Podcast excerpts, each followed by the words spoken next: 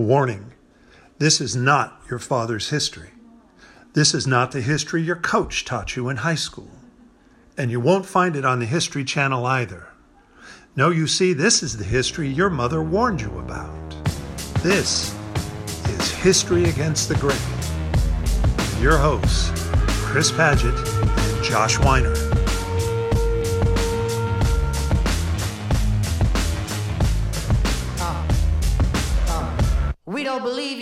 Because we the people. Episode 34.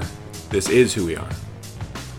Well, welcome back to History Against the Grain. Uh, so, we have a very special week. Chris is, uh, we'll just say he's on assignment. Um, I guess I can tell you that he's he's gone deep, deep undercover with the Proud Boys to try to infiltrate them and bring them down from within. Uh, you know, normally I, I, would say I shouldn't say that out loud, but uh, given that fascists have all lost their uh, their internet privileges, I guess it's okay to do for the moment. But uh, in his his stead, we have one of our very excellent colleagues at American River College, uh, Professor Ed Hashima. Uh, welcome, Ed.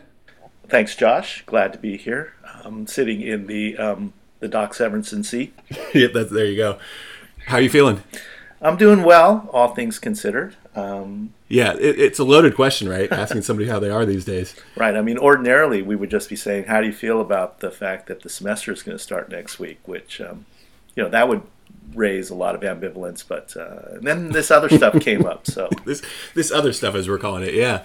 So uh, just you know, for for the listeners, if you if you listened to our, our episode last week, we recorded on Monday, Tuesday or Monday or Tuesday, I can't remember, but you know, right before everything went down, we were recording about a coup. So I was literally uh, editing an episode where we talk about coups while a coup was going on. It was a pretty surreal experience, not something I had uh, I had expected. Uh, but what, what, was going on for you as as kind of the news was trickling out about what, what was happening? You know, Josh, I um, I, am trying to think back. It was a whole week ago, right? And, right. and I, I think um, you know, for me, it was mostly following along on social media. I wasn't watching any sort of live video or anything like that. I tend not to do right. that.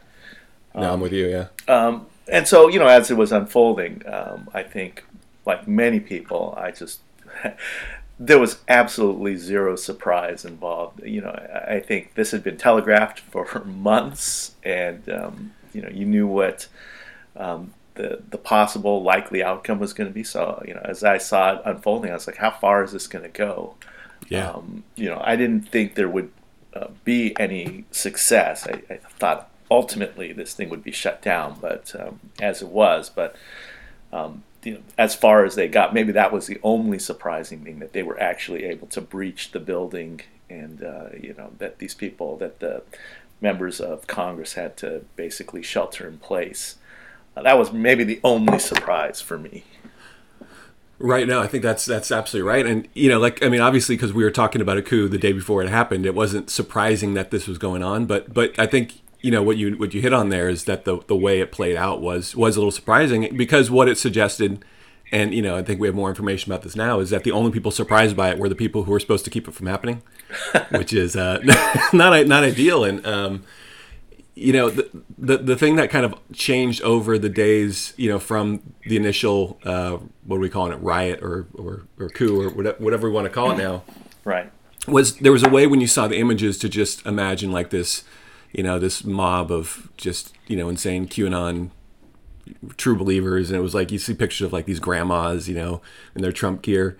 And then as more pictures filtered, filtered out, you really got to see. No, there was a lot of dudes in there like in full combat gear. There was the guy with like the twist ties, like yeah. they were gonna, you know, take somebody hostage. There was, uh, you know, some evidence. I, I, haven't really seen this very clearly. What you know, some people might have been armed mm-hmm. with with firearms. Mm-hmm. Um, but but at the very least, you know, they had they had pipes, they had um, you know things that could be used as weapons. Yes. And uh, and then you had a police force that was, you know, not only just in numerically not large enough to to stop this, which was a, a pretty um, uh, in- incredible distinction between this and then you know BLM protests we saw over the summer, certainly. Um, but that we also saw images of of uh, Capitol Police literally kind of opening barricades and opening doors and letting people in. So, you know, I think there there was a bunch of stuff in, in the, the hours and, in the days after was who were kind of poo pooing this idea that this is not a coup and you know trying to like you know have this academic distinction, but it sure looked like a coup to me. Right. if it's you know if it uh, dresses up like a coup and brandishes weapons like a coup, uh, it's a coup. Yeah, and, and I think part part of the other thing is that it doesn't have to be successful to be a coup. There's lots of coups that don't go anywhere. But, Correct. I mean, you had the president of the United States, you know, rallying people. You had members of uh, at least state representatives. I think w- one newly elected congressman was actually in the crowd as well. Uh, if I need to say it, Republican congress, congressman. just let me be clear about that. Um, so you know, members of the state. Um, there's a lot of reports about off-duty police police officers and Yes. uh, military veterans taking Yes. part as well. So, you know, if the official military didn't go along with this, which I think some people are, are kind of suggesting is necessary for the coup, I don't think that's true. But, um, but certainly, you know, informally, you had kind of state actors taking part part in this as well, not just you know, kind of rallying the forces, but but literally uh, taking part in it a- Right. as as well. So that's a, that's scary Right. because they're not going away, right? Exactly. And, you know, I mean, in addition, I mean, there are folks, obviously, like the zip tie guy is, you know, is a retired Air Force officer. And, you know, the, the Air Force, you know, immediately said, well, he's, you know, he's retired. We have no influence over him. It'll be curious to see as we go forward, you know, how many active duty military might have participated because that's you know that's a violation of their oath and and that's a Yeah. that's a court martial offense so um, Right. you know and i've seen i've seen a lot of people talking about the the need to engage in what you know sadly the only word that can be used despite its authoritarian connotations is that you know we're going to need to purge the military and you know law enforcement organizations. Um, so you know good work um, donald trump. You've managed to turn us into stalinist russia. In a roundabout way, right? exactly Yeah, I, mean, I don't usually buy the whole idea that you know, if you go far enough left and far enough right, you end up in the same place. Right. But, but there is there's a little truth to it at least. Yeah, I mean, the the the, the idea of a purge. It's like I don't know if you saw this image, but um, the head of the New York uh, police union, he was interviewed a few months ago. right And there was there was literally be, behind him and pretty clearly uh, uh, placed there was a, a, a mug that had a QAnon symbol on it. oh yeah yeah well So it's like it's you know like I think purging these police forces of fascist elements and uh, you know abolishing the police that ends up being the same thing. It almost seems like Yeah. uh, because it se- it seems as if the, the the amount of infiltration, the amount of true believers um, is is so great that you know if you did purge them, you would be left with basically bare bones police departments in Right. a lot of, in a lot of cities. Right. I think eighty four percent of cops voted for Trump. I th- think I saw that. right the Um, and not every one of those is is you know a active member of a coup, but um, but you imagine some some large percentage are. Right. That you know that circles back to you know your observation and lots of folks' observation about the fact that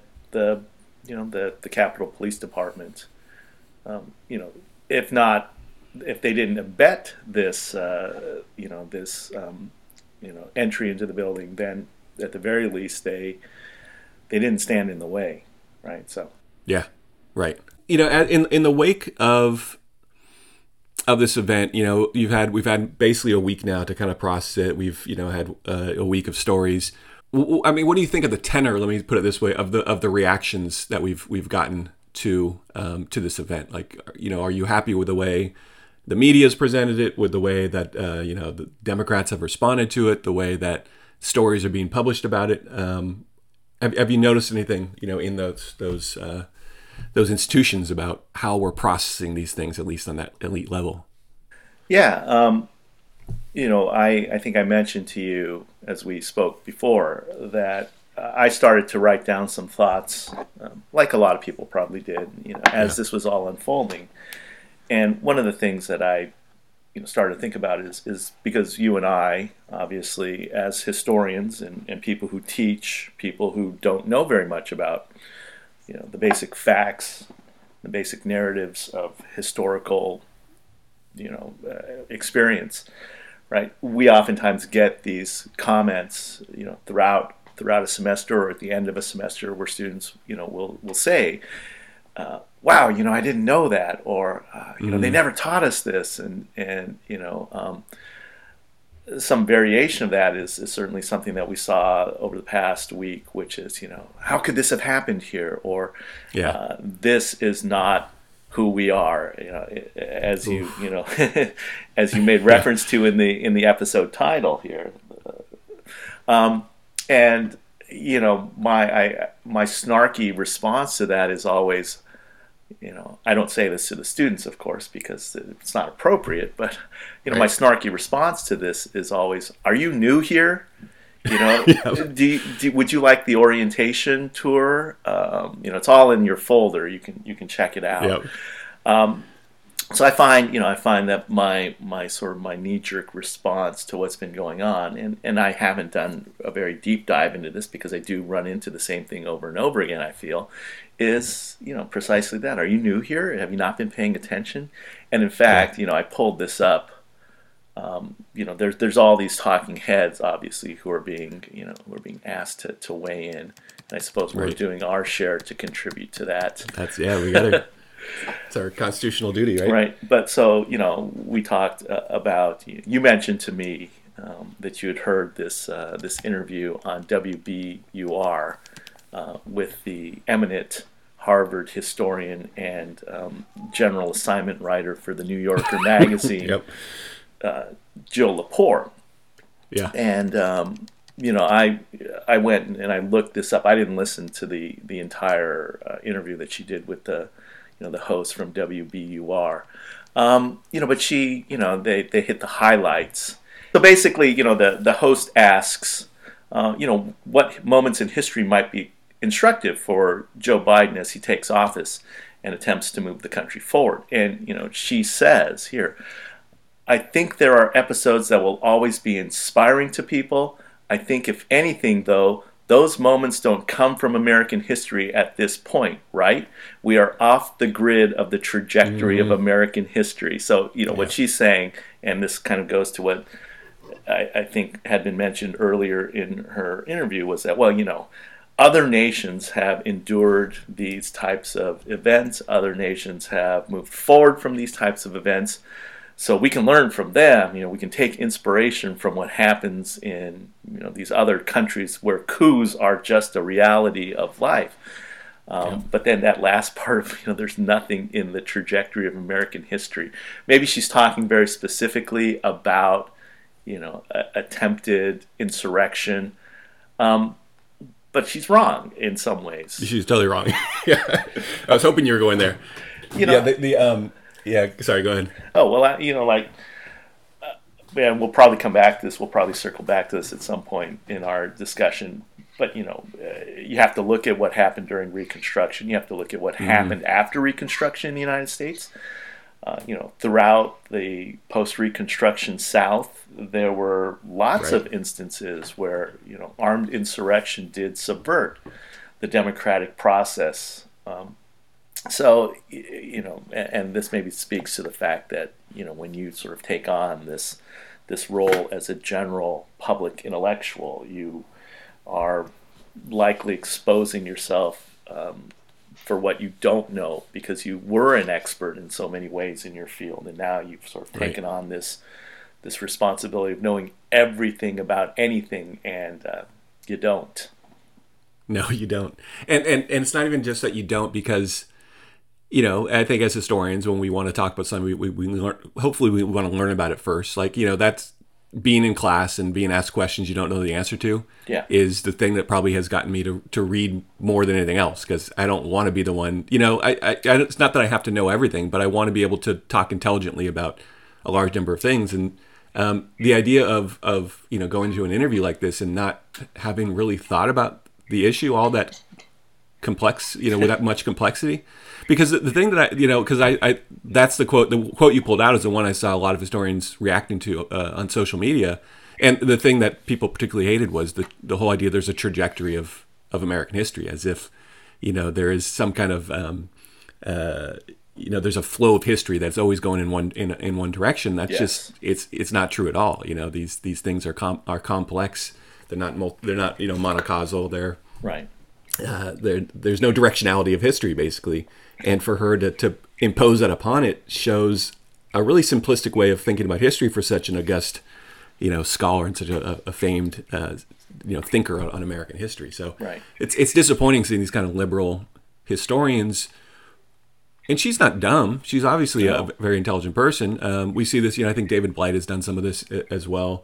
Um, you know, a, a lot of the the kind of uh, you know some of the biggest names in American history who spent a lot of their time talking about the bad stuff that happened still can't seem to get beyond this idea that you know beneath all the bad stuff there's some kernel of of trajectory that's moving us in the right direction. That you know all these things are just little hurdles we have to get over to get where we are always going in the first place. Right. Um, and that's just, I, I mean, to me at least, that's just not the way that uh, that history works. Um, so it's it is disappointing, particularly because you know these are the people who are interpreting history for so many non-historians across the country, um, and it's it's probably not the best way to present this history.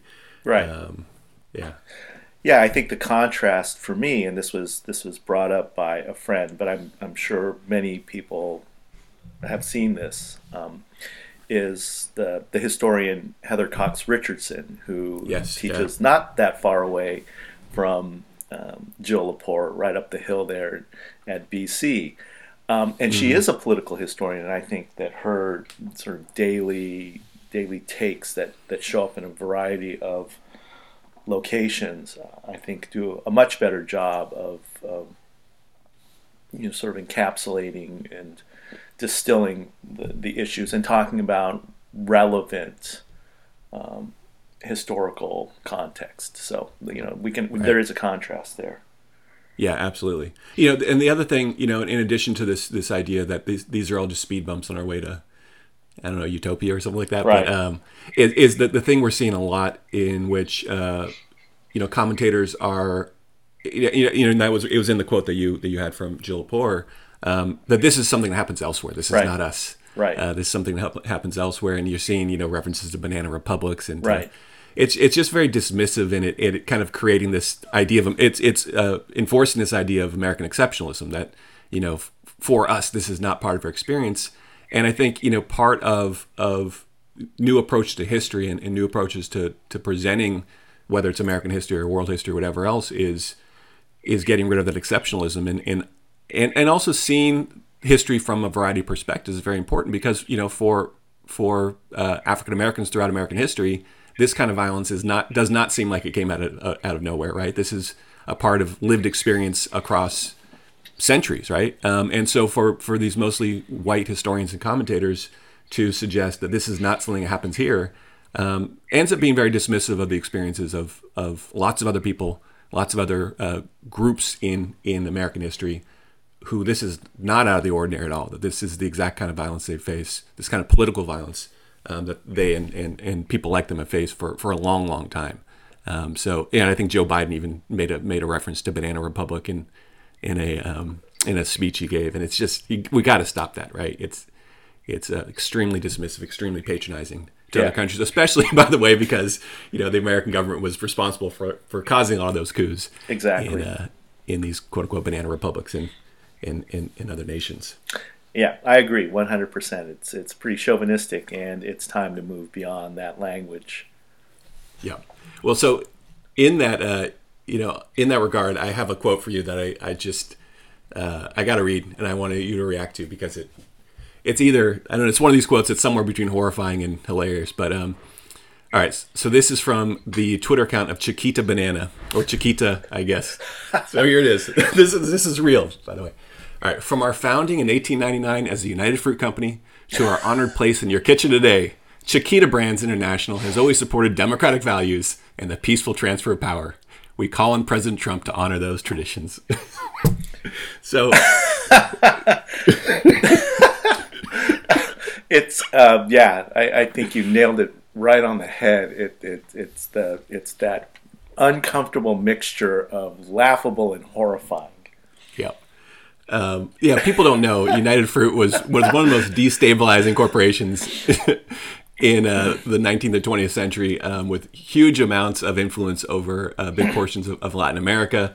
Uh, several coups were basically engineered, you know, in the benefit of United Fruit and its interest. Uh, there was points in time, I think maybe during the Eisenhower administration, where virtually every person in the, the foreign policy uh, in the State Department was either being paid by United Fruit or had been paid by United Fruit or was married to somebody or was related to somebody being paid by United Fruit. so uh, yeah, it's it's pretty laughable to to, to get these uh, statements about democratic values from from Chiquita. Yeah. Uh, but but I guess thanks for the laugh, Chiquita. Yeah, um, maybe. Uh, and, and, you know, I, I suppose that that just sort of points to um, the lack of you know historical education, maybe that No, you're right. exists Yeah. in, in our country, and and certainly this is going to fall on the shoulders of some you know social media intern or you know some low level marketing executive who runs the the Twitter account.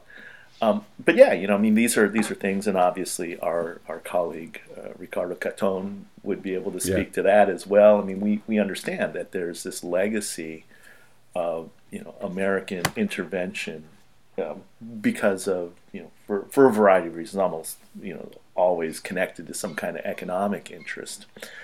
Um, Right. But that is just that's um, that's brutal.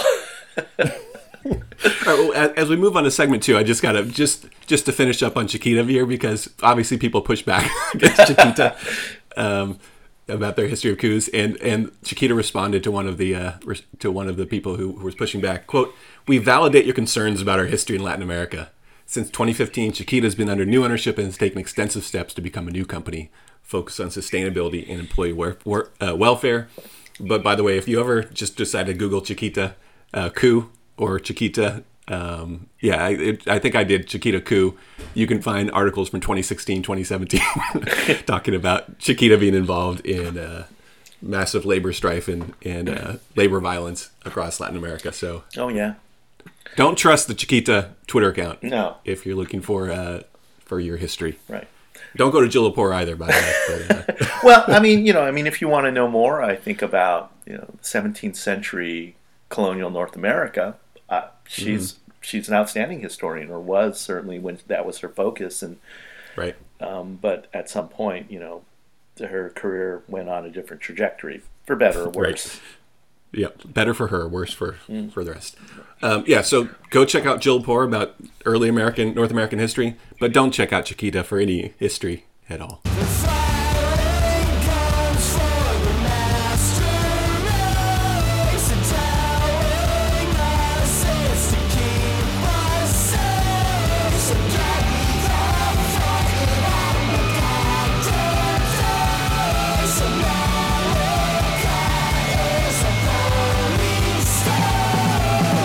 So as we move into to segment two now, uh, what I wanted to do is, is talk a little bit about um, the coming semester because I know for a lot of uh, public school teachers or, or just um, you know secondary school, elementary school teachers, the the new uh, semester, the new um, session has already begun. You're already in classes. My wife's a teacher and she's been uh, going going at it for the past couple weeks. My kids are back in school, but for us and for many um, uh, college professors, uh, the semester is begin about to begin, or uh, you know maybe has a couple more weeks before it begins. And so we're starting the semester in obviously these very tumultuous times.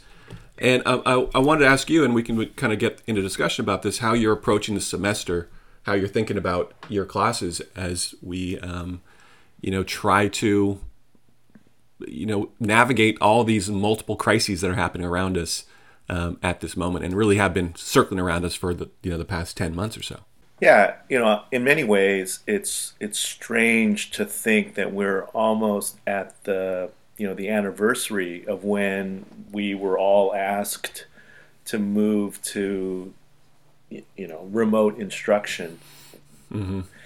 and it, you know it's almost it's almost difficult to remember what it was like to be in a classroom with students. And, absolutely. and I certainly, you know, I was looking back at something I think that, you know, maybe it popped up with regard to something that my son, you know, got from his teachers way back in, in April or so, because it, their break, you know, their move off of campus coincided with an early spring break. And, you know, it's like, oh, we'll be back, you know, before you know it. Yeah i remember that. Yeah. And um, you know this just that that sort of strange uncertainty about what was going to happen and that was you know hard on the heels of um, you know earlier in well i guess a previous year previous fall remember when we had those shutdowns that were related to the big wildfires Yeah. here in Northern California, close to us at least, up in Paradise and Chico in Butte County. Mm-hmm. So you know, I just uh, I'm having that that weird sense of well, you know, this is almost this is the normal. This is the new normal. So I'm just you know preparing my my canvas shells and and making sure that all my links are up to date. Um, but I have thought about some of the things that you know I'm doing. One of the things I think is uh, I'm teaching the second half of the U.S. History Survey, History 311, and um, you know what I had put together whenever this was was you know pretty rudimentary, and now I, I realize I have to flesh this out a little bit more, and I got to go back and look at some of these lectures. Um, and of course, you know, given given the fact that that some of the events of the late 19th and early 20th centuries have been referenced by people almost always out of context in the past few Uh, days. I thought you were going to say always perfectly, always with uh, clear the- historical. Uh, right. Um, you know, which means that now I got to go back in and, and something that might have just been an afterthought or just, you know, well, let's mention in the textbook. Um, I'll just leave it to that. No, you know, that requires some unpacking now. So, Yeah. um, you know, not super happy about that. I was already kind of scrambling to to be ready to go. But and you know, I think too, um, you know, I wonder about, you know, I'm, I always feel like I'm walking this tightrope between, you know, I want to stay sort of in that historical moment, discussing the things, um, you know, as they happened, and obviously you know, trying to sort of set that context and say, well, you know, here are the events that we're looking at, and let's take a look at them in their moment but of course you have to talk about them or you should talk about them in some ways with regard to things that are happening right now so that students Yeah. can perhaps make those connections um, you know and, and i'm always i don't know you know maybe i shouldn't admit this but i'm always one of these people who cringes when he hears the phrase teachable moment um, Yeah. for some reason i mean i understand that but it's it's I don't know. You know, there, I, I struggle with that, and I don't know. You know Yeah. how you feel about that. Uh, so here we are. you know, one, I, I, and I was thinking about this also. You know, like one of our colleagues in the political science department would always lament um, election cycles because Yeah. no matter who she ran into, uh, whether it was longtime friends who you know were not uh, academics or complete strangers, you know, where she's just chit chatting with them and says, "Oh, you know, what do you do for a living?" Well, I teach political science, and you know, the, mm-hmm. the you know, the invariably the answer is, "Oh, this must be a really great time for you to be teaching, or you must be really excited about the things that are going on." No. and she would say, "No, it makes my job a million times worse." yeah. Right? You know, because Well, yeah, and yeah, I mean, one of one of the things I think that's difficult about being in this online teaching, um, you know, I guess we call it modality now, where you know all our classes are online. Is in the, in the past for teaching in class, and, and something came up, you could just talk about it, right? You could just decide, all right, I'm going to address this here, and then I'll get into you know the stuff I was going to talk about, or I'll integrate this, uh, you know, whatever is happening right now with the stuff I was going to talk about. But you know, when you're recording lectures and and, and playing them, you know, reaction means you actually have to go in, like you said, you have to edit things, you got to take stuff out, things become irrelevant.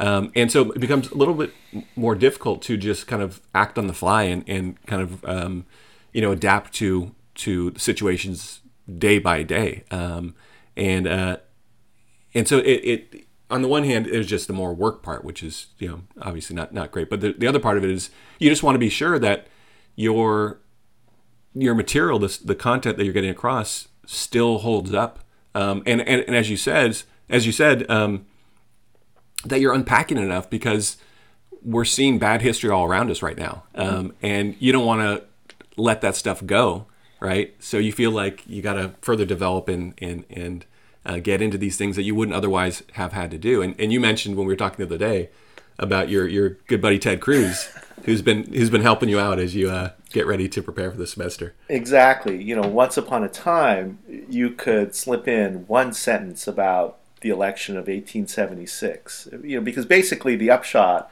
of what happens in you know resolving the electoral dispute between Rutherford Hayes and Samuel Tilden is that you know it brings Reconstruction to an end in the South. Uh, you know, the the deal that's made requires um, the removal of federal troops who have been, you know, trying to enforce even the bare minimum, you know, requirements um, of, of what you know Reconstruction is trying to accomplish, and that all goes away because of you know the the deal to to award disputed electoral votes to Rutherford Hayes, and you know you didn't need to say more than just and this brings Reconstruction to an end. Uh, in a lot of ways. I mean, for a survey class, that probably would have been enough. But now you've got to go in and you've got to disprove, or at least I feel like I got to say, well, you know, Ted Cruz doesn't know what the hell he's talking about, and he is willfully distorting the historical fact because he wants to justify this action that he and all these other seditionists in the Senate and the House are taking. Oh well, you know there there's a precedent for this. There's a you know there's a there was a disputed election and Congress appointed a commission. That's all we want. And of course, he conveniently leaves out the fact that the reason this had to happen is because three states could not or would not certify their uh, slate of electors. So they couldn't award those electoral votes. And because of that, there was no clear cut majority in that election the you know the Democratic candidate was one vote short. The Republican candidate was 20 votes short. There were 20 votes that were in the balance. So you know what we're seeing in 2020 is is nothing like that because all like it, 50 no. states and the District of Columbia did certify their slates of electors. That was never in question. So way to go, Rafael Eduardo Cruz. You're really Well, it- using your your Yeah. Princeton mind there very well. Yep. Um, I mean, he's he's like the the um, the greatest example of is he is he stupid or is he cynical, right? Mm-hmm. And I, I he's I don't know. I mean, who, who knows who's stupid or not anymore? But um, the cynicism the cynicism of this kind of stuff because he he I, I think he knows he knows better. He's you know he's like the the epitome of that. He's like the debate team guy, right? Yeah. And the the point of debate team is to win an argument. It's not to necessarily even create the best argument Right. or the, the most truthful argument, but just figure out a way to undermine somebody else's argument. And and I mean that's his whole pol- political persona, right? Is that um, he's looking for ways to justify these unjustifiable things, and he's I, I don't guess he's not that effective at it because nobody seems to like him, Right. Um, but but it's it's so dangerous, right? To to find these precedents, and you know what what happens is that the people who want to believe it are gonna are gonna believe it, and they're not gonna check the they're not gonna check the history. They're not gonna li- listen to your lecture to find uh, find out what really happened. Right. They're just now gonna have this argument they can use Right. uh, to push back against the idea that something uh, bad is happening or something They- uh, untoward is happening. Right. And so, you know, I mean, I, I, I think that he is uh, aware of what he's doing. He's, you know, he and uh, I'd say the even more uh, egregious offender is Josh Hawley, um, you know, from Your, Missouri. your colleague at Stanford, right? My, yes, exactly. Um, You guys roomed together, I think. I think. if only. Um, but yeah, you know, I mean, these guys are very clearly they know what they're doing. They are they're they're yet they're demagogues, plain and simple. They are you know uh, spewing these um, these disingenuous narratives. They know exactly to whom they're appealing and what the response they want to elicit is. And you know, these guys are all just lining up to see who might be able to claim the mantle of Trumpism. So um, it's Right. it's shameful in the extreme. Yeah, because I- they, they do funny- know better. They're smarter than this. I, mean, I guess so. Yeah, I mean, I don't know. You saw there was a there was a New York Times article about Hawley today, uh, uh, written by a, historian of, of right wing Christianity, basically. okay. um, and she was making the case that he's he's he's a true believer, right? Like he's part of these really really conservative. Um, I mean, I guess we call them fundamentalist, right? Um, Christian organizations. Uh, he they she quotes him uh, giving a speech to some uh, like private Christian school where he's um, referencing this like fifth century theologian named Pelagius. Mm-hmm. Right, and he's he's saying that Pelagius, you know, ruined everything because he made the made the argument that uh, what we do matters instead of uh, instead of what we believe. Um, and so so the idea being that he kind of undermined faith and and gave this pathway to which this kind of liberalism and secularism could could emerge in the United States. Um, so I mean, his goal ultimately is to create you know, these are the guys, same guys who are afraid of Sharia law, right? Right. Um, but but essentially, that's what they want to they they want to do here as well. Is they want to create this kind of Christian theocracy, and you know, Donald Trump seems like a weird vessel for that, given his irrelig- irreligiosity, Right. uh, given his um, uh, his habits, I guess. But um, but for them, it doesn't matter who the who the vessel is, right? They just want somebody, who, and and, and in many ways, Trump is perfect because he is he's kind of without ideals, without principles at all, Yeah. right? So he'll he doesn't have his own ideology in many ways, other than his own interests. So he, he you know, and he's also desperate for people to to like him and support him. So he doesn't really care, right? What system he's he's not going to listen to whatever the rules are, no matter what. But um, but for Hawley, he becomes somebody through whom he can uh, you know help push this this vision for United States, which is dominated by a very narrow theological vision. Um, you know, and and you know, quoting Pelagius is is not the normal thing you're going to find, uh, you know, in, in the right wing, but uh, but it, it's supporting this this very particular worldview that, that he wants to get across. And and just by the way, I'll let you I'll let you weigh in on this in a second. But you know, we've been talking about Western Civ as as, as something we want to try to get rid of. You're you're part of that subcommittee. Uh, trying to get rid of the Western Civ classes. And, and one of the arguments that you see in Western Civ a lot is this idea that one of the defining traits of Western Civ is secularism. Right. Um, like that's a thing introduced, and you know, you just look around the United States right now, and you're like, "Wh- wh- where is that? Secularism is not, you know, like a level you achieve. It's not like a video game where you got to get to the secularism level, right? It's it's an it's an idea that exists alongside other ideas, and so so the notion that secularism somehow won out in the West, and therefore these other things go away is just completely false. And you know, that continues to be um, this continuum between you know a more secular worldview and these you know really radically religious worldviews, and that has always been the case. Um, I like to to uh, note sometimes when talking about this that the first secular education that was available in the British Empire was not in Britain itself; it was in India. The only place you get a secular edu- education was kind of wealthy Brahmins in India could go to these you know British founded schools. Uh, which were not taught from a Christian viewpoint, of course, because that wouldn't have made sense. Right. And so it was a true secular education, and you know, it's just um, it's just such a such a bizarre way to try to understand the world, and it's um, you know uh, ahistorical, I guess is, Right. is, the, is the way to put it. Yeah.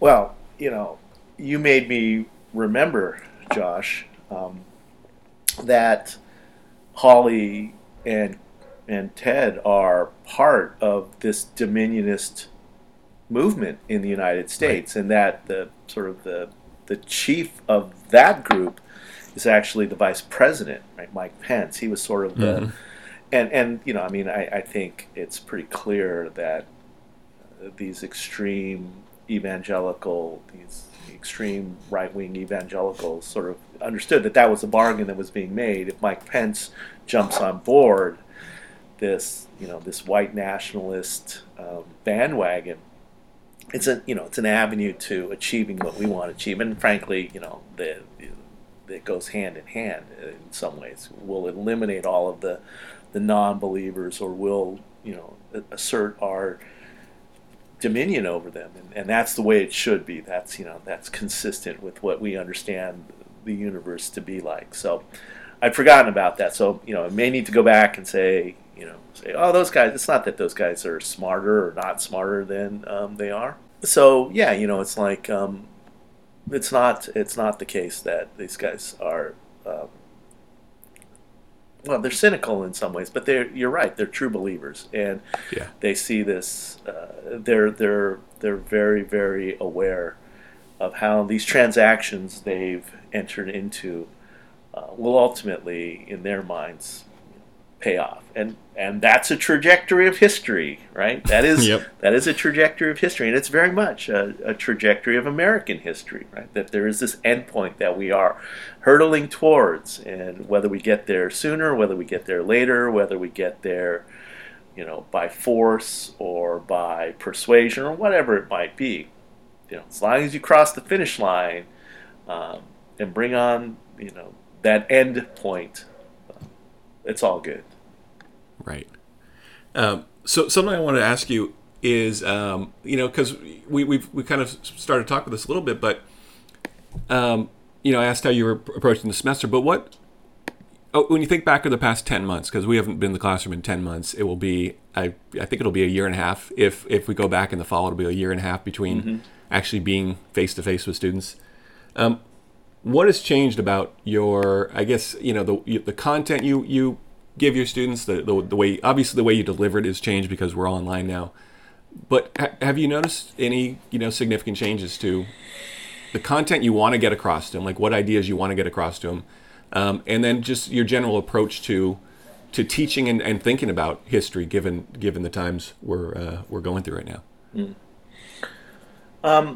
Well, I think one of the things that I, I, I sure have become aware of is that you know that that time that we were we were given you know to meet with our students that hour and 20 minutes two times a week um, that's a lot of time. And Yeah, you know the fact that you do have to online at least break up these chunks because I remember when I first started putting lectures online you know I just assumed well I'll just you know it'll be simple. I'll get up and I'll give the lecture that I would have given if they were you know seated in front of me Yeah. and then you know I'd look at these things when they were done recording or when I was done you know with the lecture I'm like this is 50 minutes long. Who the hell's going to sit through this? Right? That's insane. I don't want to sit through this. I don't even want to think about what the students might consider. So, you know, the idea that you, you can kind of break these things down and be very, very concise, I think that that's become important. And, and that may, you know, I don't know how I'm going to translate that back into the classroom. Maybe it's like, you know, I talk for 10 minutes and then we discuss it. And I talk for another 10 minutes and we discuss it. Not unlike what you know, I'm trying to accomplish online in this, you know, this remote instruction. Um, I don't think that the topics that I'm trying to investigate have, you know, changed dramatically. But I think, um, you know, maybe because I can be or I should be more concise in presenting them, um, I, you know, ironically, I can talk about more things, right? If I spend Right. five minutes or less talking about the the compromise of 1877, well, that's you know five minutes I wouldn't have put into um, you know classroom lecture, Right. and it's only five minutes. Or you know, if I do my job better, it's less than five minutes. So uh, you know, it may actually broaden my um, my offerings. I also you know do rely more on uh, you know, video clips that I think you know encapsulate an idea. And, and once again, you know, I I would never have shown students a, a whole hour and thirty minute you know documentary in class because you know I'm not the guy who would have walked into the classroom, pushed the button, said, "Sit here and watch this." um, but then you know, once again, you can offer more things, and you can tell students you don't have to watch all of these. But these are the ones that might be pertinent if you need some more information. Once again, that takes away from the time I would have to explain that myself. So, you know, thanks technology. But I think when I when I saw that you wanted to talk about this, one thing that really stood out to me is um,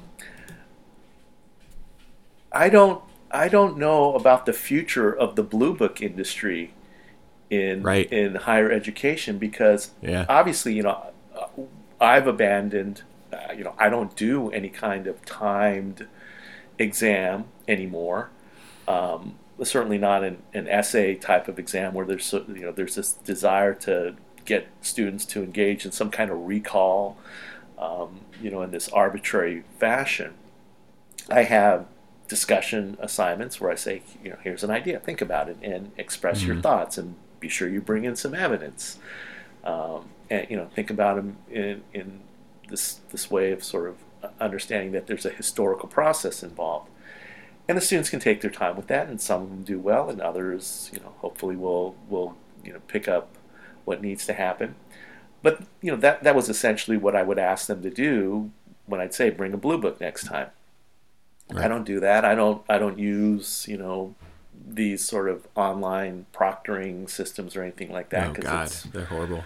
it, they don't you know apparently they don't work and they're a huge invasion of privacy. Yeah. Um, and we don't teach in a discipline where that's something that you know is really required. That was just sort of um, you know that was a leftover of, of some notion of how things should be done. So um, I think that's you know for me going forward. I I and I feel frankly liberated from that. I don't think I'm ever going to read a blue book again.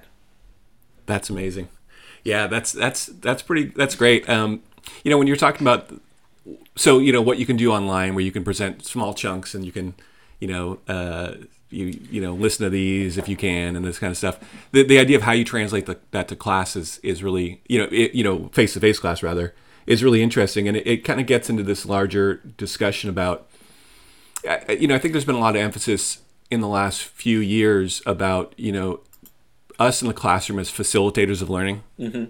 right? Which I, I'll admit that I kind of it kind of raised my hackles a little bit um, because just you know because we're we're experts, right? We are we're experts in our field. We we know the content, um, and and there's a to me at least, and I, I might be in the minority here, but I feel like my value to the, the class is not facilitating learning necessarily, but but presenting content in an in an interesting and maybe different way than they've they've received it before.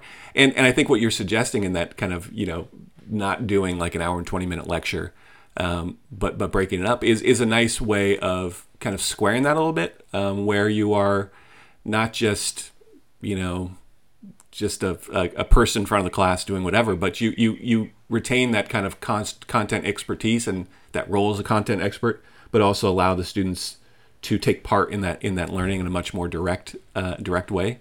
Um, but but it, it is it is still an open question about what exactly that looks like, and, and it's something I, I agree with you. It's something that I really need to, to rethink um, as we eventually prepare, maybe in some future uh, semester, to be back in the classroom uh, w- with our students. But uh, yeah, it's it's I, I, agree with you that there's all these things, whether it's blue books or, or, or kind of other things, where all it took was something to kind of push you away from from doing those things. And once you were away from it you're like well why was i ever doing this before? And I, I think for a lot of those things we were doing it before because that's the way that it had been done before right? We never thought that we could just not do those things right. and I, I, think you know for all the, the crises that have been happening for all the, the, the things we've had to react to um, for all the, the stuff going on around us i think one of the positive things is how much um, the new context has really undermined these kind of uh, you know sacred cows is probably too too too much, but um, but undermine these these just kind of traditions of of teaching and and the relationship between between you know instructors and students, um, which operated the way they did because they operated the way they did, but there was no real rationality, no real uh, uh, reason for things being that way other than that's the way it was. And so, you know, I hope as we kind of begin to transition back to I, I don't think normalcy is going to going to return, but transition back to whatever is going to replace this. You know, not bringing back blue books, um, not you know coming to class as a disciplinarian, but as you know an ally of the students. Um, you know, getting rid of of whatever these kind of old remnants of of old educational systems that we're still hanging on is going to be a really positive development that that can um, you know hopefully carry on. And and it, it, it, does make it even more shocking when you see instructors or teachers who continue to think that what they need to do at this moment is be a disciplinarian to kind of lay down the law to tell students no this is only the only way to do it. Um, it, it really stands out more than it used to as um, it just it seems old fashioned. It'd be like you know show him to work in a top hat or something like that, something like that, right? It just it just looks out of place in a way that it didn't you know even ten months ago. I would say. Yes, agreed. So one thing I, I, also want to talk to you about uh, this this was something I saw uh, on social media. This is a very social media heavy episode, but um, is a teacher just kind of threw out the question about these kind of day after moments, um, these moments when you have to come into class right after some something happened, like something um, some big event happened, um, and having to come to class and then you know deciding do I want to address it, uh, how do I address it, um, you know do I change plans? And so just thought we could could talk a little bit about these these moments, these day afters, uh, where where you come to class knowing your students have something else on their mind other than, you know, the reconstruction or something like that. Um, and and can you remember these the kind of moments in your in your career where you've had to come into class and you know in in uh, directly after something big has, has gone on in, in the world or in the country? Oh, absolutely. I I went to work um, on 9/11. I woke up that morning and um, you know I had gotten a phone call from a friend, um, and this was back in the day before you you know there was uh, text messaging and sort of this. You weren't getting notifications. You weren't, I was not getting that? notifications on my phone. Not that I would have answered any. Um, but uh, you know, and so I went. I went to work, and it was obviously um, surreal. Doesn't even begin to to describe it. Um, you know, students were in tears. You know, there, there, there, I think there was that that sense of how could this have happened, um, just because it was unthinkable. Um, Mm-hmm. You know, and and and that's even knowing, right? You know that that there had been um, an attack on the World Trade Center eight years earlier, 1993, and that you know, the United States of America had had had these run-ins with uh, Osama bin Laden uh, in recent years, right? He had engineered these attacks um, on U.S. Um, naval vessels, and and um, you know he had you know uh, taken these these actions against um, Americans and their allies. So even knowing that, there was you know it was just impossible. You could not believe what you were seeing that day on television over and over and over again. Right. And you know, I mean, what could you do? You couldn't lecture. I couldn't you know go in there. So okay, uh, let's open our textbooks, or you remember where we were last time, right? So.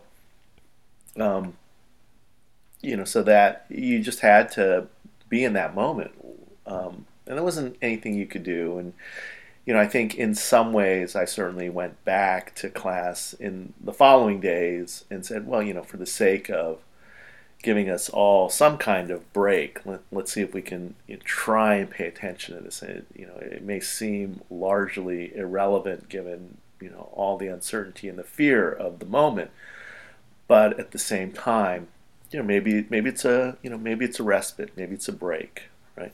You know, there are other times too, even just this past November, where I did have a synchronous class where I met with my um, honors section in U.S. history, and we spent a little bit of time after the election, sort of unpacking it and what happens next. And you know, obviously, because this had been a class uh, that covered the Constitution and covered issues like the Electoral College and why do we do things this way. I mean, I think students wanted to try and put those pieces together. So, so that's you know that was all in there, and um, so I think you know you I think you do have to play it by ear in a lot of ways, and sometimes you can sort of make these connections with whatever it is that you're trying to accomplish in the classroom. Um, you know, like I said, with the you know with the the election, and other times it's just uh, you know all that has to go out the window, and uh, the idea is just that people need to somehow figure out a way that they're going to cope with whatever the terrible event or the terrible moment is. Um, but obviously, that's the one that stands out the most is 9/11. That's a pretty big one, yeah. That's that's the. I mean, that's the event, right? That's Right. that's the one that kind of. I mean, we're still very much living in the post 9/11 world in, in many ways, right? Yeah. That so much of what's what's what's happening now is really um, a result of decisions made in the in the wake of that. Mm-hmm. But I, I like really liked what you said that you you really got to. It, it's hard to have a plan for this kind of stuff. You really got to kind of just do what feels right in, in that moment. And I think we are lucky as historians. Like if you're a math teacher or something like that, you know, math isn't going to help explain what what's happening. But as historians, I think you know any of these events that happen have a history.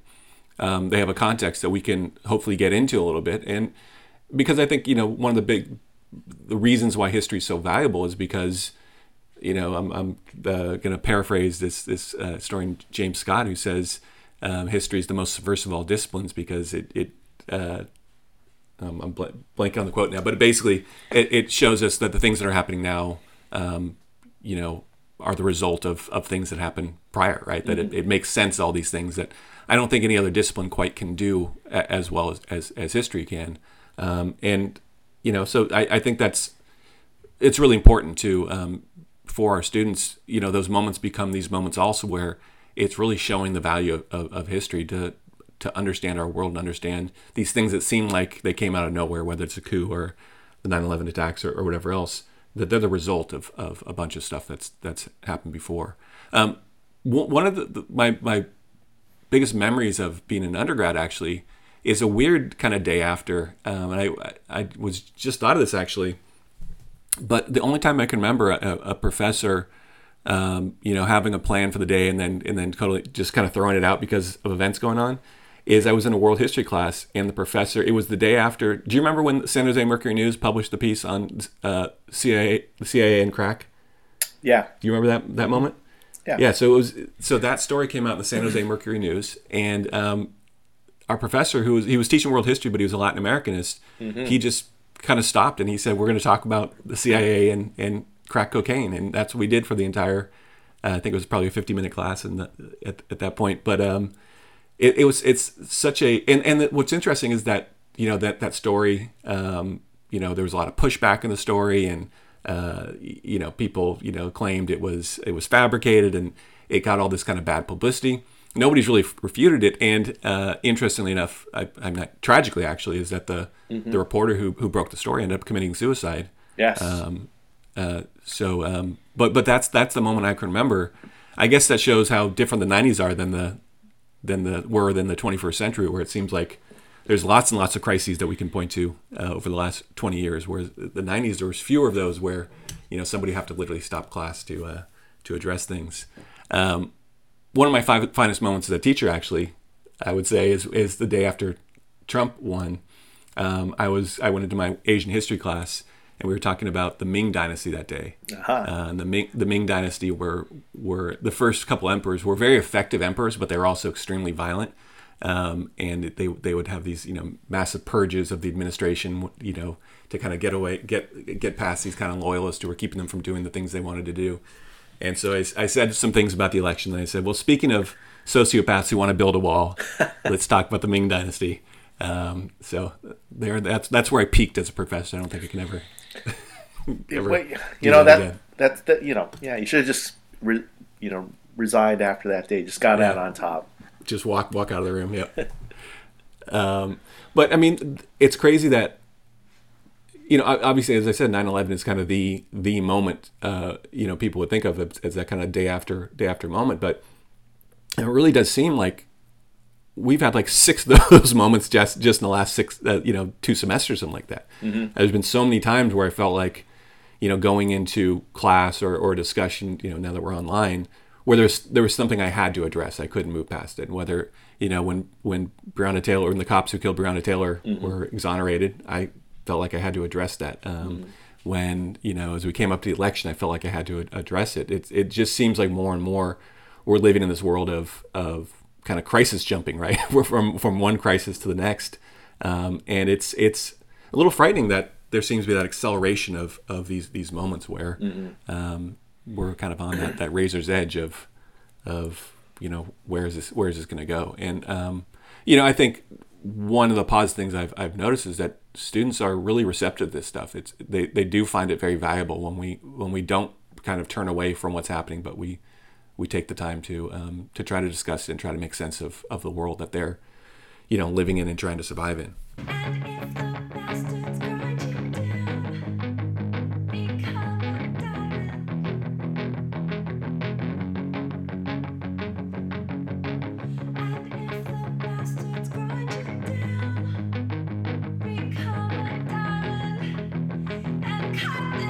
All right, so let's finish up here with our, our third segment and just kind of think about you know where where things are going a little bit. How how do you see the next you know few weeks playing out? And I, I you know I think there's been this this weird thing where where historians are somehow both undervalued and overvalued at, at times.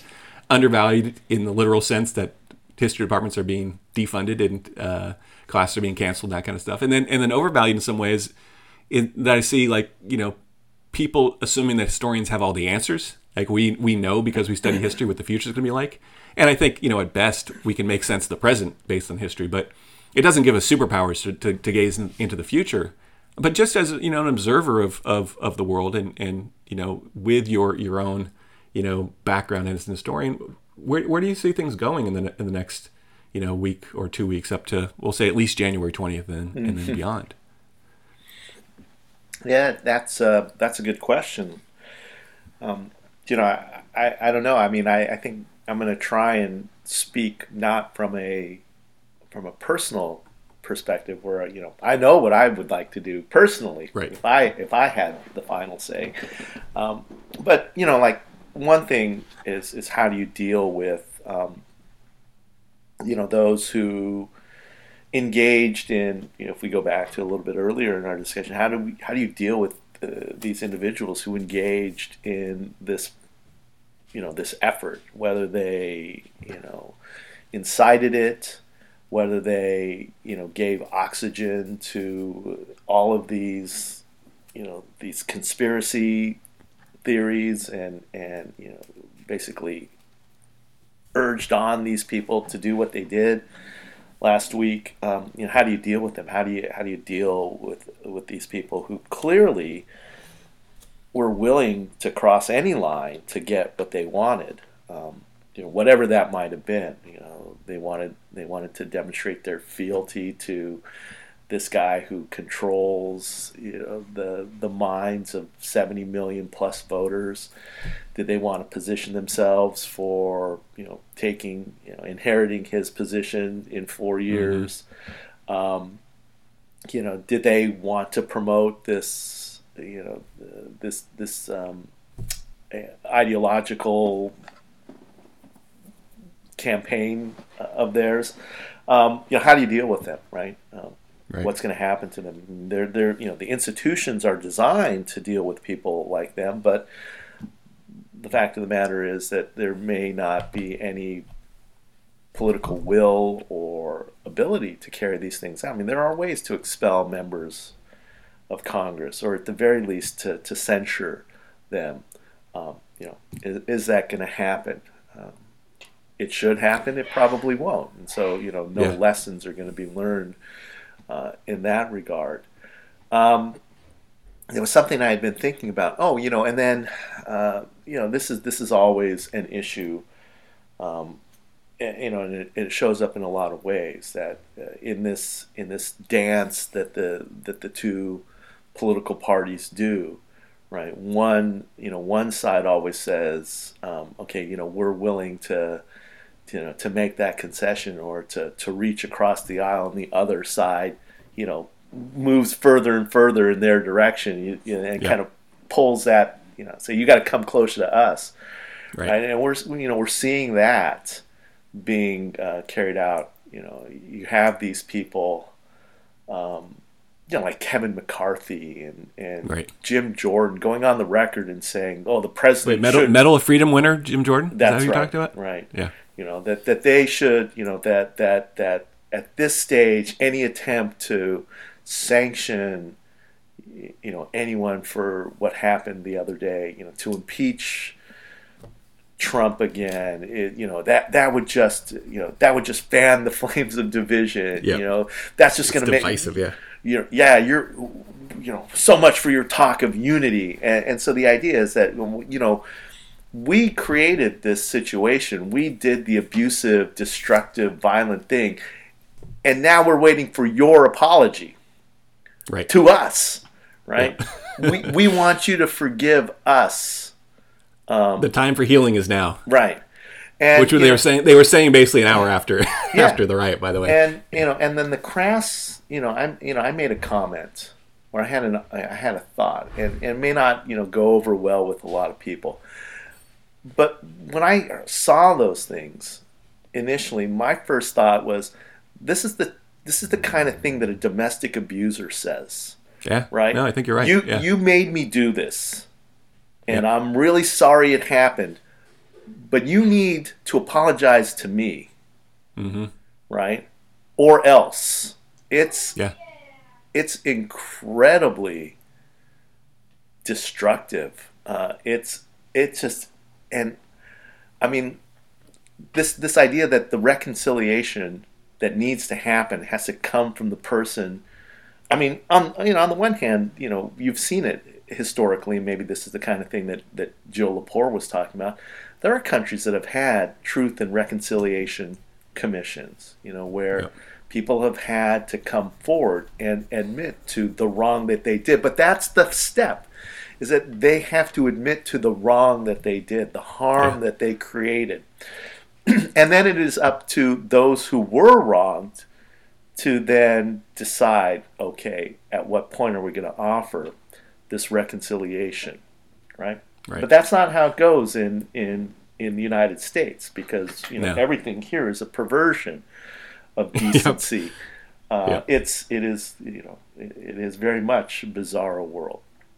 I'm, Um, I'm glad you brought up Jill Lepore again because I mean she she wrote I don't know if you saw that uh, it was a couple of months ago where she wrote something basically uh, saying that we should not have a Truth and Reconciliation Committee after this and that really there should be no consequence at all because she said uh, history hi, uh, history will will judge them right and so you know she was almost pushing it off to the to the future that oh you know they won't be punished now but but history will remember them as uh, as you know who they were Right. which is just so so wrong because I mean, you know, if you're we're trying to use history to understand understand the present, one of the things we have to note is that there's never any consequences for elites in this country. No. Um, you know, going back forever, right? Even you know, post Civil War, a lot of the, the leaders of, Exactly. of the uh, Confederacy, you know, what did Lee ended up the president of a college, and uh, you know, I mean.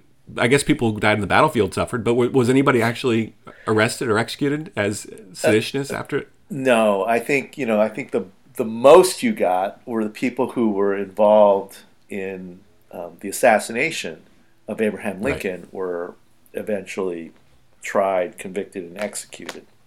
Right. Um, those who were not uh, John Wilkes Booth, who received a summary execution, right. right? Um, but um, but yeah, the you know the conspirators in that plot. But you know, I don't think no, none of the uh, you know none of the top um, Confederate leaders um, you know received any significant sanction. Right. You know, these are all people who's who were able to rehabilitate themselves in essence, right? You know, there, was this whole process of self rehabilitation, which is the you know the genesis of the whole lost cause, you know, mythology.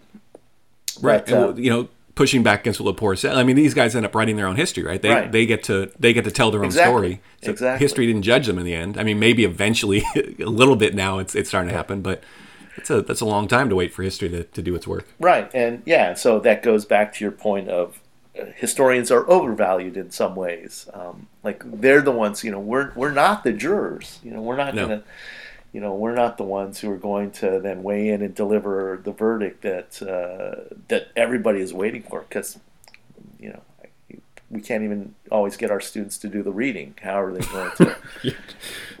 uh, We- how are they yeah. going to, you know, accept our verdict on things? And and It um, yeah, so I, I'm I didn't know that she had said that, which is frankly just another really disappointing thing.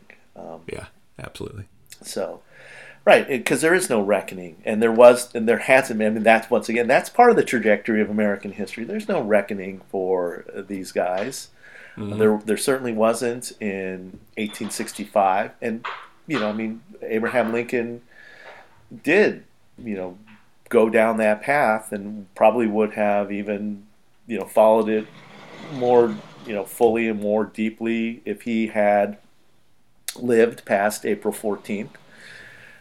do you mean the path of reconciliation Yeah, absolutely. You know, that's he was he was very much committed to that for a variety of reasons. Um, but this was, yeah, it was very much that. That's the tradition that we. That's our historical tradition, and then we see what it has wrought. Right. Yeah. You know, it, it created all these circumstances that plagued this country for the next century and a half. So. Right. I mean, then you look at like you know going more recently Watergate. Like some Yeah. people get slaps on the wrist, but but by the time you're like in you know the first Bush, it's like a lot of Watergate people were back in the administration. Oh, yeah. they're still popular. Right. So you know Roger is it Roger Stone? I forgot his Roger name. now. Stone, yeah. I mean, he's still he's still out there, and, and Oh, like yeah. all these guys were just continued to be major figures in, in government politics.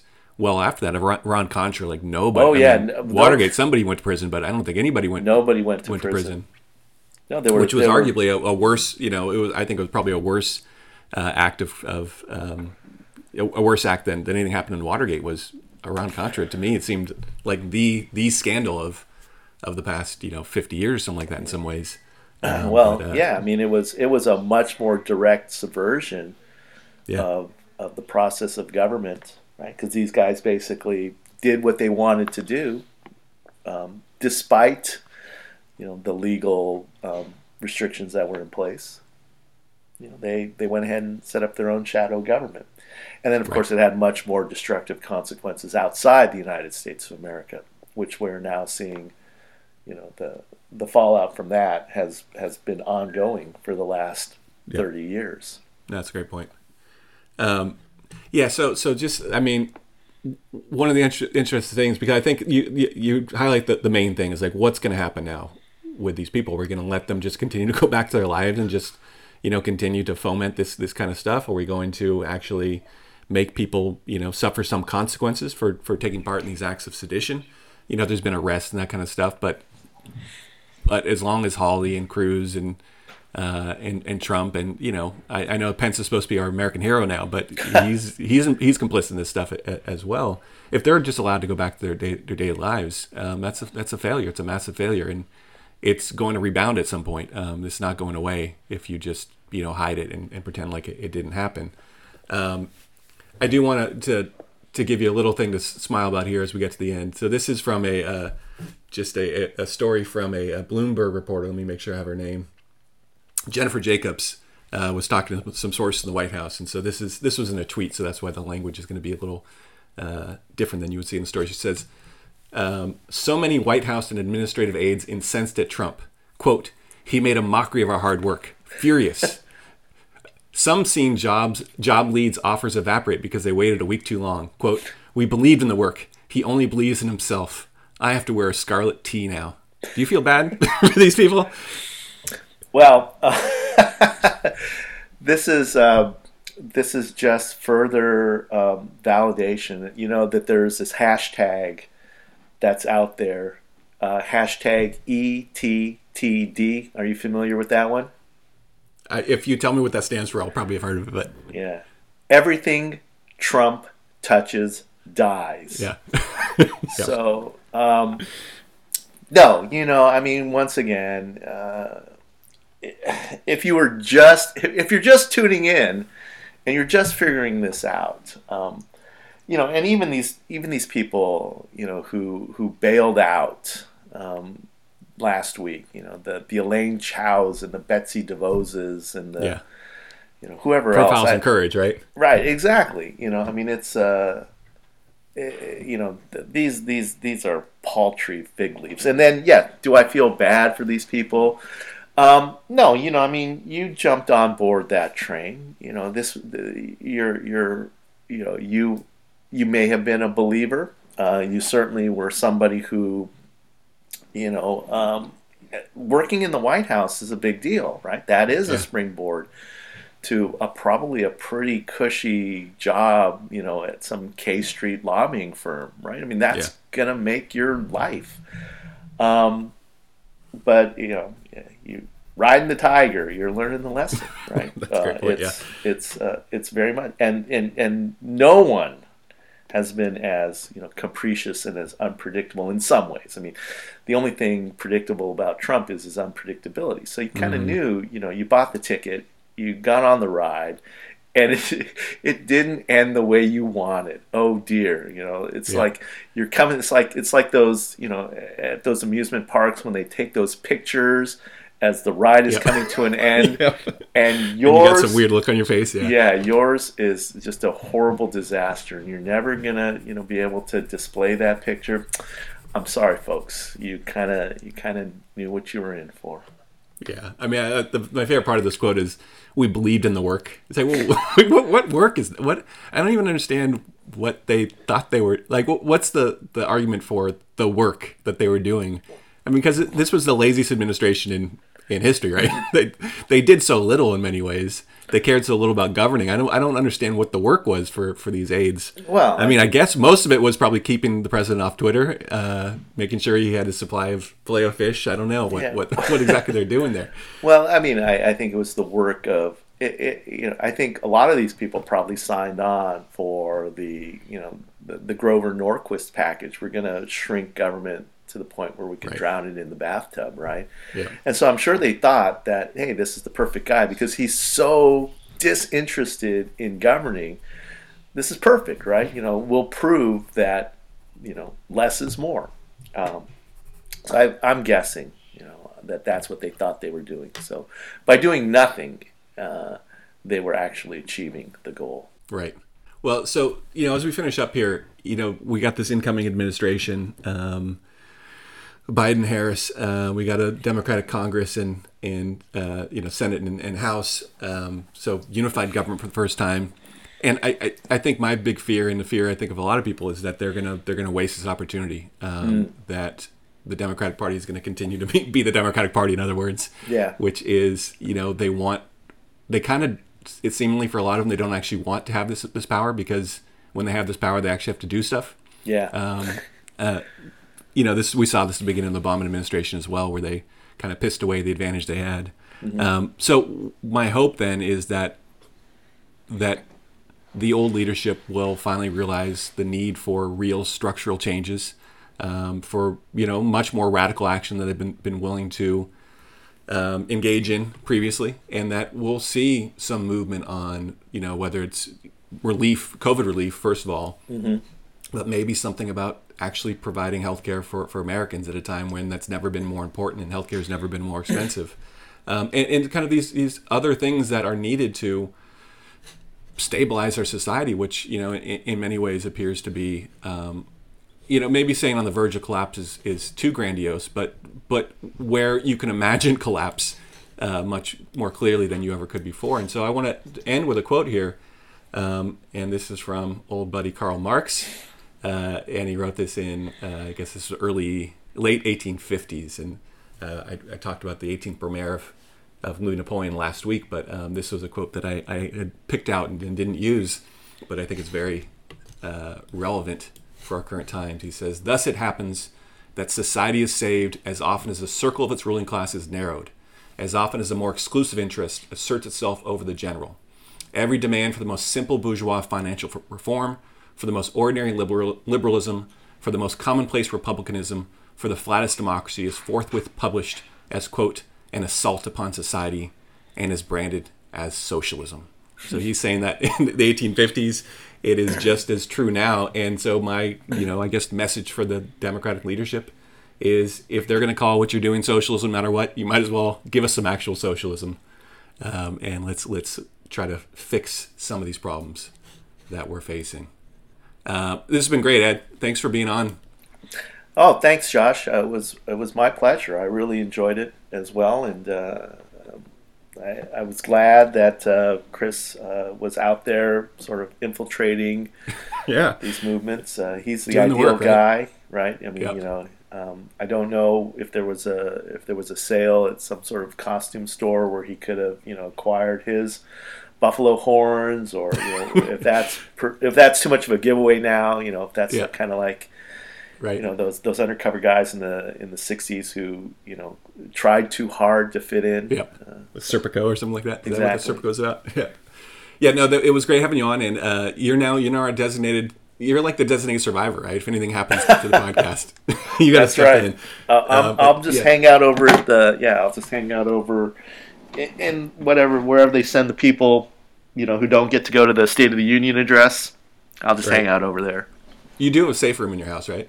Um, yes. Okay, we'll, we'll have it built. We're gonna, All right. you know, like funnel that. some uh, history against the grain money to you, so you can build that safe house. right on. Nice.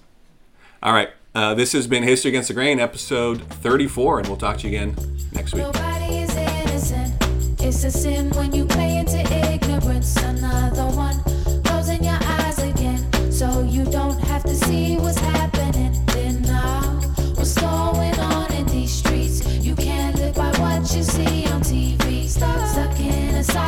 We